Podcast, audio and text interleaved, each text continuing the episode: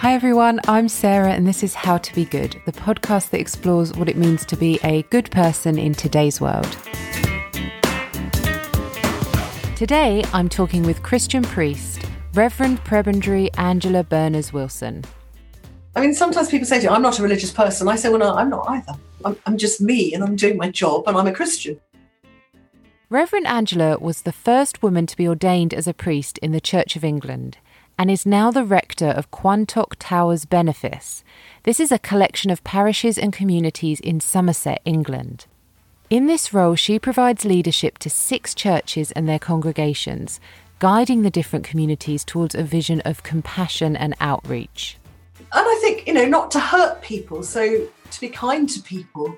And especially, I think, in the pandemic, a lot of us have been phoning those who are lonely, live on their own, isolated, just have a conversation down the phone. Reverend Angela speaks about Christianity in such approachable terms in this conversation. So without any more introduction, it's my pleasure to introduce you to Reverend Angela Berners-Wilson. Well, I don't think the church, teaching the Church of England on goodness is probably any different to teachings of any Christian religion, but it's more about the new commandment that Jesus gave, which superseded the Ten Commandments. It didn't mean we throw the Ten Commandments out, but the new commandment that Jesus gave is to love God and love your neighbour as yourself. In other words, don't do anything to your neighbour that you wouldn't want done to you. And that really encapsulates what's in most of the Ten Commandments, which is all about don't commit adultery, don't steal your neighbour's goat, all that sort of thing. It starts with loving God, of course, as well. But if you really love your neighbour as yourself, then you wouldn't break any of the Ten Commandments. The old-fashioned, do as you would be done by. There's a bit more to it in Christianity, but that's really what it's about. So, I won't ignore you or be rude to you because I wouldn't want you to ignore me or be rude to me. And are there any examples that you can describe to us, especially with the pandemic around community, that have really struck you as, that's goodness in the world? Any examples that you've seen? Yes, there's been the most amazing community involvement from so many people, every level of society. And I've still continued working right through the pandemic. And it's been hard because my husband died of cancer in June and he was only diagnosed with it in February. So it's all a terrible shock. But people have been so kind and I've seen kindness manifest in all sorts of ways. I'm rector of 6 parishes, and one of them, they normally have a community lunch once a month for the over 60s.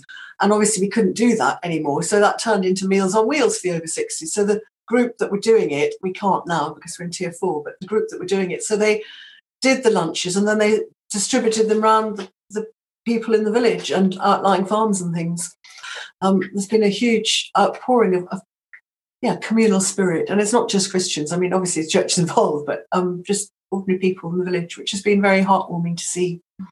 And I think certainly the very beginning with the first lockdown, the churches had to be locked and that did not go down well at all. We are a very rural area, for the most part very tall medieval churches, so lots of air up there, not like you're stuck in a very confined space. And I was amazed how many people who, in my own village where I live, would stop me and say, why is the church locked? People you don't normally ever see in church, maybe just for Christmas, but they really valued that building. And I think in a time of crisis, people look to their faith, however latent or lost it is, and people just wanted to go and sit quietly in church. And we had to lock the churches, which seemed very, very hard. I didn't agree with it, but obviously I obeyed the law and I obeyed the rules. But that's now changed, thank goodness. I think they realised that perhaps that wasn't the best thing to do, so the churches are all open. And indeed, yesterday we had live worship in 3 of my churches and a Zoom service. You've been within Christianity for your whole life. How has your understanding personally of being good changed over that time, if it has at all? When I went to university, I was 18. And when I went to theological college, I was 23. So I wasn't totally young, but by today's standards, that's quite young from where I stand now. Yes, I grew up in the church. My father was a priest. So I grew up with an understanding of Christianity, and obviously it's developed and matured over the years. And I don't think I've thrown any of it actually out, but some things have become more important as one gets older and perhaps other things not quite so important. In some of the other interviews, what's come up a lot is the intentions versus actions. So you might have good intentions, but maybe the action doesn't come off to someone else that well. How within Christianity is that kind of intention versus actions balanced? Well, there's a lovely story in the New Testament about the brother that said he'd go and help and didn't, and the one that said he wouldn't but then did. I mean, I think actions speak louder than words, so actions are important. Having said that, you might intend to do something and then you don't for very good reasons. So I wouldn't want someone to feel really guilty that they said they'd go and, collect someone shopping and then didn't manage to. Well, actually, shopping's fairly serious. We all need food. But I think it is important to do what you say you'll do. It's about having integrity, about having honesty in your words. Are there specific actions within Christianity that would make someone a bad person? Or maybe just could you expand a bit on what the concept of bad might be within Christianity? Well, it's not a word that necessarily comes up like that. I mean, there's the concept of sin. So if you do wrong, if you commit a sin. But it's really about, we believe that Christ died for everybody. So it's not about blaming people, saying you're bad, but helping them to perhaps, turn away from a path that's leading them in the wrong direction. But it's about, as I said at the beginning, love God, love your neighbour as yourself. That's the crux of what Christianity is about.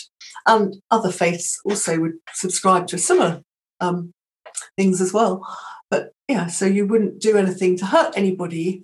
But I think the word bad, I slightly struggle in answering that in a theological concept. I have an understanding what sin is, and we shouldn't sin. And I suppose sin is ultimately doing bad, but yeah, I don't use that term very often. They're bad people and they're bad things, but in the framework of my practicing my faith, it's not a word I use very much.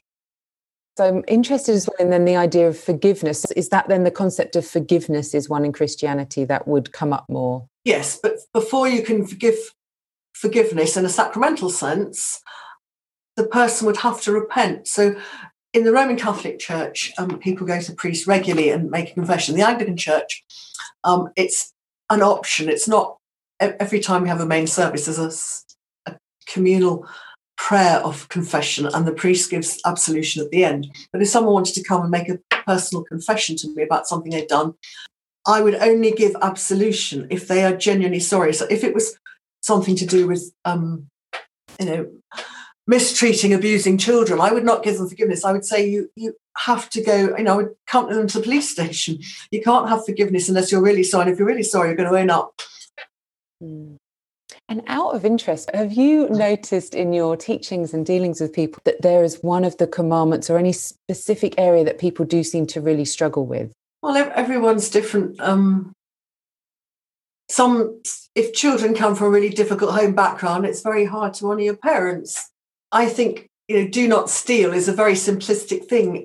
Every time somebody maybe takes home a paperclip because it's got some paperwork they're doing at home and maybe they leave the paperclip at home. And I wouldn't call that sinful or really bad. We've all done it.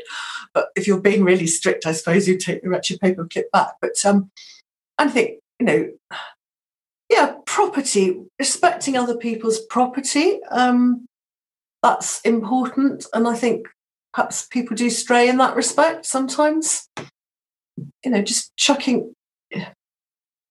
You wouldn't drop litter in your front room, but why? So why do it out in the road? Having watched David Attenborough's amazing film last night on telly, and I'm really concerned about climate change, and we all know the appalling pollution. And something like 80% of rubbish collected is all discarded PPE. So I think to pick up a bit of rubbish if you see it is part of what we should do if we're worried about the planet, which I think we all should be. When I used to live in London, I cycled everywhere, and I remember someone dropping something. They just lowered the car window at a junction. I was on my bike, on the inside, and they just dropped something, and I just picked it up and said, "Excuse me, I think you dropped this," and put it back through the car window.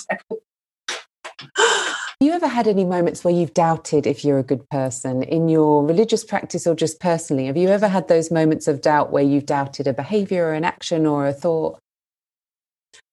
Well, I wouldn't say I was a good person. I am a Christian, and I try to practice a Christian faith, and I try and lead my life on certain principles. I wouldn't ever call myself good. I hope I'm not bad, but I think Christians do good in the world, but so do lots of other people. I wouldn't want to say we're the only people that do good. Of course not. That would be ridiculous. I'm going to give an example. I had a moral dilemma with myself just last week because when we were in the rule of six, and some really good friends that my late husband and I often shared New Year's Eve with were going to come over, and I was going to do a dinner party with six, two friends in the village who'd been really kind, another friend, and then this couple were going to stay because they live over in Bradford-on-Avon. And obviously that couldn't happen. So we were going to meet up at Stourhead, the National Trust property, where you could still go. You have to book, but you walk around, you're outside all the time. So it's perfectly safe. And we were going to do that instead. And I was really looking forward to that. And then on New Year's Eve, well, midnight of the 30th of December, we went into tier 4. So I thought, I really can't do that. Now, I don't suppose anyone would have stopped me. We'd have been outside all the time. I'm pretty certain, as much as anyone can be, which we can't with this wretched virus, that I'm really healthy at the moment. And, you know, it would have been lovely to see them, especially as it's been very lonely having Christmas the first time without my beloved life's partner. But I just thought, I can't do that, because you're not meant to travel if you're in tier 4 to another tier. You know, if they've been tier 4 as well, it might have been all right, but they're tier 3. Like, I can't do that. So I had to cancel. So I had a little discussion with myself. I thought, just because I can get away with it doesn't mean I should do it. And I am meant to set a good example. So I didn't, you know, we cancelled it. And you mention setting an example for other people in your position, and you're also the first woman to be ordained as a priest in the Church of England. Before we end this interview, I'd love to just hear some of your reflections about the challenges you faced because of that. I mean, some people still don't think that women should be ordained, and that's what they think, and they're quite entitled to their belief. And I've got friends who, you know, think like that. I can give you an example. When I was a chaplain at the University of Bristol, and there was one particular member of staff who totally disagreed about it all, and he would actually cross the roads and wouldn't have to be on the same bit of paper as me, which, you know, but everyone is entitled to their own belief. I've never not treated someone properly just because they don't disagree, just because they disagree with what I am. Do you notice it has got better through the years? Oh, it is much better. I mean, for example, when I came to my present post, where I'd been for 4.5 years, and there was absolutely no problem. In fact, I was a woman. I mean, my two predecessors had been female as well. Whereas when I was last a parish priest, because in between I'd been a university chaplain at a different university for 12 years, my previous parish, you know, it was a big deal because they'd never had a woman vicar before. And one or two people weren't exactly hostile, but they were very wary. And I had to really earn their respect. Whereas where I am now, it's just normal. So I think it has improved, but there are certain places where it's still quite tricky for women. Mm.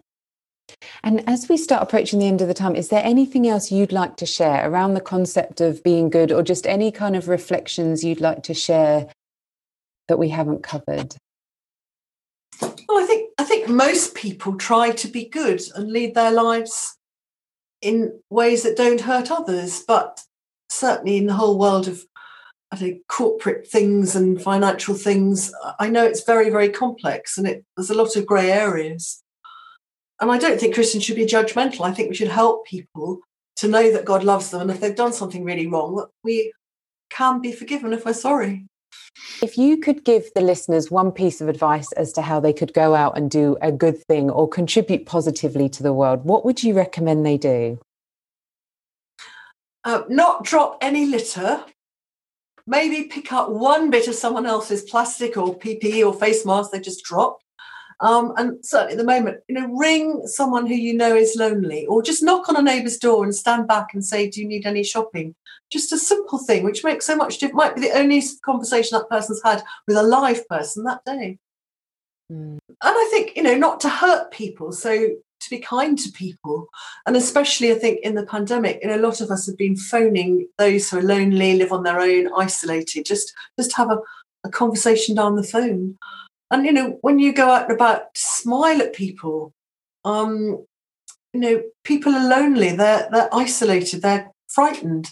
So just to kind of tell them a stupid joke, but just, you know, be that, well, I would say, you know, we've just had the first Epiphany Sunday, when we talk about, you know, when the kings came, the Magi came to Jesus. And we talk about, you know, the light shining, you know, lighten people's day in whatever way you can. My hugest thanks go to Reverend Angela for her time and openness during that interview. If after listening you'd like to find out more about Reverend Angela and her congregations, you can visit the Quantock Towers Benefice website.